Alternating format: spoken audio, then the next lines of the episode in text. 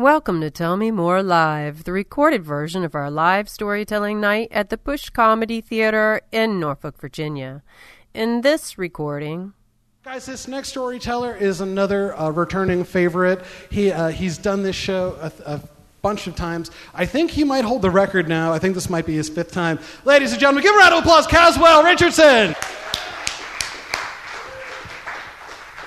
Hey everybody, it's my it's my fourth time actually. Um, but anyway, so so tonight's theme is is deadlines. So when I when I think of deadlines, when I hear deadlines, what I think of is uh, a love lost. I had there was someone that was a, a, great love in my life, and she got she got away because I, I missed a deadline. Now, how how does that work? How, how do you miss a deadline and lose someone?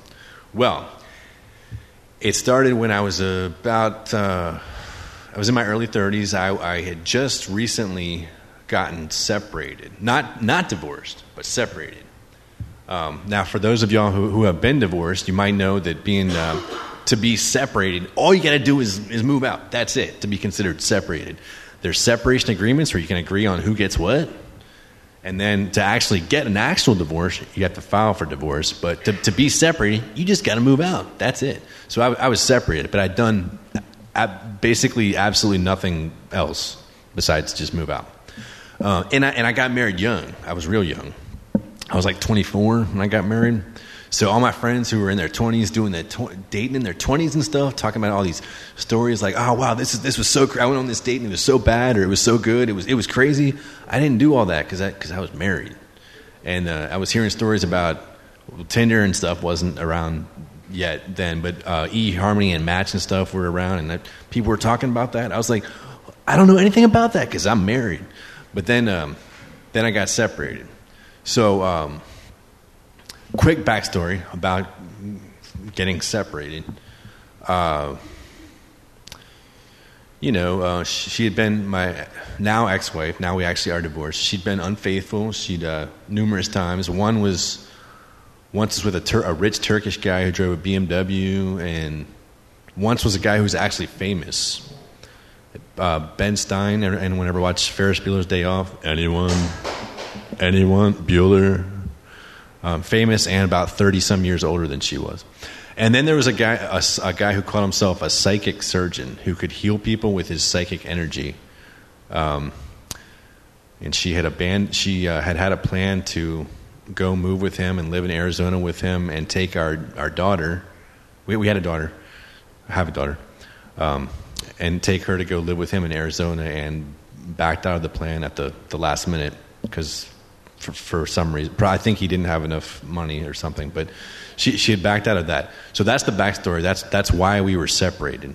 And also, she was very. Uh, she, whenever we got into an argument, she would just pull knives on me. Like um, when we live in, used to live in an apartment where it was a condition of the lease to not gr- have a grill on the ba- on the balcony, and and I said, no, I don't want to. This is we're going to get in trouble. We might get kicked out of the apartment. Don't let's not use this grill on the balcony. Pull a knife on me. We're going to use a grill. Um, so yeah, that that kind of thing. After a while, I got kind of tired of it. Um, so we, we eventually got we got separated, but not divorced. So here I was separated for the first time since I was tw- uh, 24 and I was like, yeah, yeah, fucking rock on. I'm, I'm single. I'm ready to mingle. Yeah, let's party. And so I met um, I met a girl at my karate studio where I was taking karate, and we started we started uh, one, one, we first met because we were paired up to, to spar against each other. We were like like trying to hit each other and stuff, except not really because it was kind of pretend. We were you know like going like this and and shadowing each other and punching each other and ducking and weaving in and out and stuff and and so eventually uh, after a few weeks of fake hitting each other. Um, so I asked her, you know, I, I, you know, I asked her out. It was all, it was kind of uncharted territory because I hadn't done that in so long. But we, we went out one night, and uh, she started telling me, you know, I've, I've, I was married once for a little bit and it didn't work out. I'm divorced now. I'd like to get married again, and you know, I'm going in that direction, and I, I want to have kids and stuff. And I was like, oh, okay. Um, I didn't didn't say this out loud, but I was thinking, you know, I I don't. I, I don't really want to do that. I wasn't sure if I ever wanted to get married again after after what had happened the first time with the knives and and Ben Stein and all that stuff.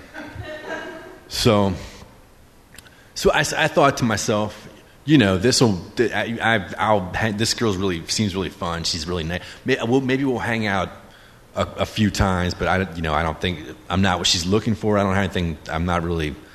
It can't really offer her what she wants, so I, I don't think it's gonna gonna go anywhere. Um, but um, I, I, don't know. It's it's a funny thing where you just start start to to fall for someone, and so a few months later, we were still hanging out all the time. I'd started to meet her her family and all that stuff, and a few months after that, we were still hanging out, and I was still still just separated. I hadn't done anything. Still hadn't done anything. Um, couple months after that, her dad shows up. Her dad calls me. I had I had her dad's phone number by this time. We were, you know, everyone was getting to know each other. He calls me and says, "Hey, let's. I want to meet you for lunch." And so I met him for lunch, and he says, "Look, look." Um,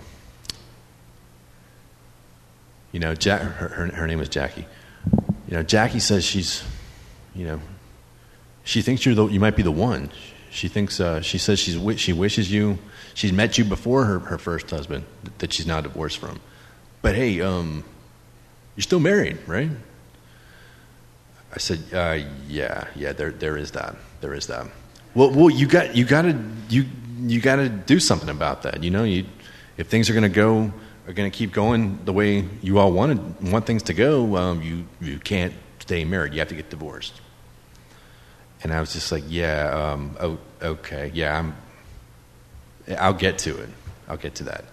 So, so you're wondering why didn't I just do it? Why didn't I just do it? Why didn't I? Why can't? It's it's easy, right? You can get anyone anyone can get divorced. You file the paperwork and send it into the court, and the judge signs it, and, and you're divorced. Well, it was um, it wasn't as easy for me.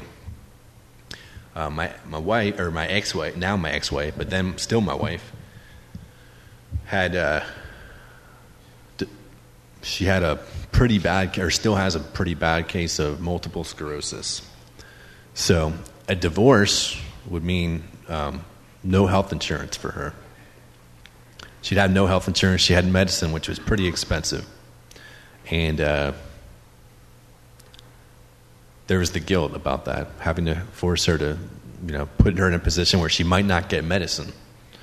And then there was my mom, right? My mother. She was um, very, very, let's just say very traditional when it came to that kind of thing. Some Bible thumpers, some real conservative Christian people or religious people, they say that the only thing, there's two things that can end a marriage. One is uh, unfaithfulness, infidelity, the other one's death. My mother didn't even believe in infidelity. She thought just death. She thought if, the, if your spouse is unfaithful, you just sweep it under the rug and, and deal with it. So there was that. There was the, the guilt, and then there was the fear of being excommunicated from the family and all that. I was just afraid to do it. I couldn't do it. I was petrified with fear, in fact. But things went on for a few more months, um, and eventually she said, Look, we're going to have to end this because you haven't done anything about getting a divorce. So we, we broke up for a day. Um, I saw her again the next day, and it was back to normal, like, like it had been. A couple more months went by, and then I, I just started thinking to myself, you know, I'm just, I can't do this anymore. I'm not, I'm wasting her time. I'm not what she wants out of life. So I, I ended it. I said, look, we got to end this. I, I, can't do this anymore. Again, we were back together the next day. Um, then I moved in. Then I moved in for about, uh, I guess about six months or so. And then I went to, we went to Florida together. I met her extended family. And her, they, were, they were saying, well, what, what's going on? Are you, are you all going to get married? What, what's going on with you all? and uh, she didn't know what to say because there, there, there was the, that detail about I actually still was married. Just a minor detail. Um, so we came back, and then uh, you know, eventually her, fam- her family started saying stuff to her. We were back from Florida. Her family started saying, look, this, this has gone on long enough. You got to get, you got to, I think you got to get rid of him. He's not doing anything to get divorced. You just, he's got to go.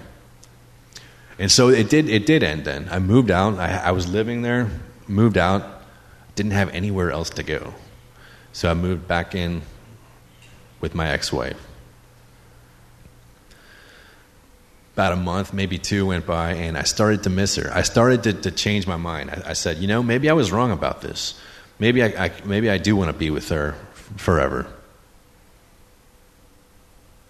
Maybe, maybe I was wrong. Maybe I, I don't want to just, uh, this wasn't something that was just going to last for a little bit and then I was going to go away and it's over. Maybe, maybe she is the one. I really do need to get divorced. I need to do this. So I went over there one night and I told her, look, I'm going to do this. I'm going to get divorced. And so we were, everything was great for a little bit. Moved back in again. And uh, a month or two went by and I'd st- I actually started. I had started to try to talk to my my now ex-wife about it, about getting divorced, and she would just sort of change the subject. She just didn't really want to talk about it because she knew about the whole health insurance thing. Um, and then after a little while, it, I, she started to act a little bit different. The girl I was living with, she started. Uh, she started saying things. It just it just wasn't the same way she she'd been acting before. She started saying things like, uh, "You know, you know what I like about you is you're the kind of guy that I don't have to worry about getting hit on." Or other girls, other women hitting on him at the bar. I feel safe, like you're, like you're not going to cheat on me and stuff like that. Because I feel, I feel safe, like I don't have to worry about it because no, no one would be interested in you. I was like, whoa. And she'd never, never acted like that before. She'd always kind of almost sort of worshiped the ground I walked on, but she, she was changing. And then one day she said, Look, you know, one day i w- I'm just thinking, wouldn't it be nice if I met someone who actually didn't have all this baggage, who'd never been married, didn't have all this stuff to worry about? And I asked her, Well, did you? And she said, no. But the way she said it, I knew she meant yes. Um, so I did some uh, did some Facebook sleuthing, internet sleuthing, stuff like that, and I found out that there was a new guy.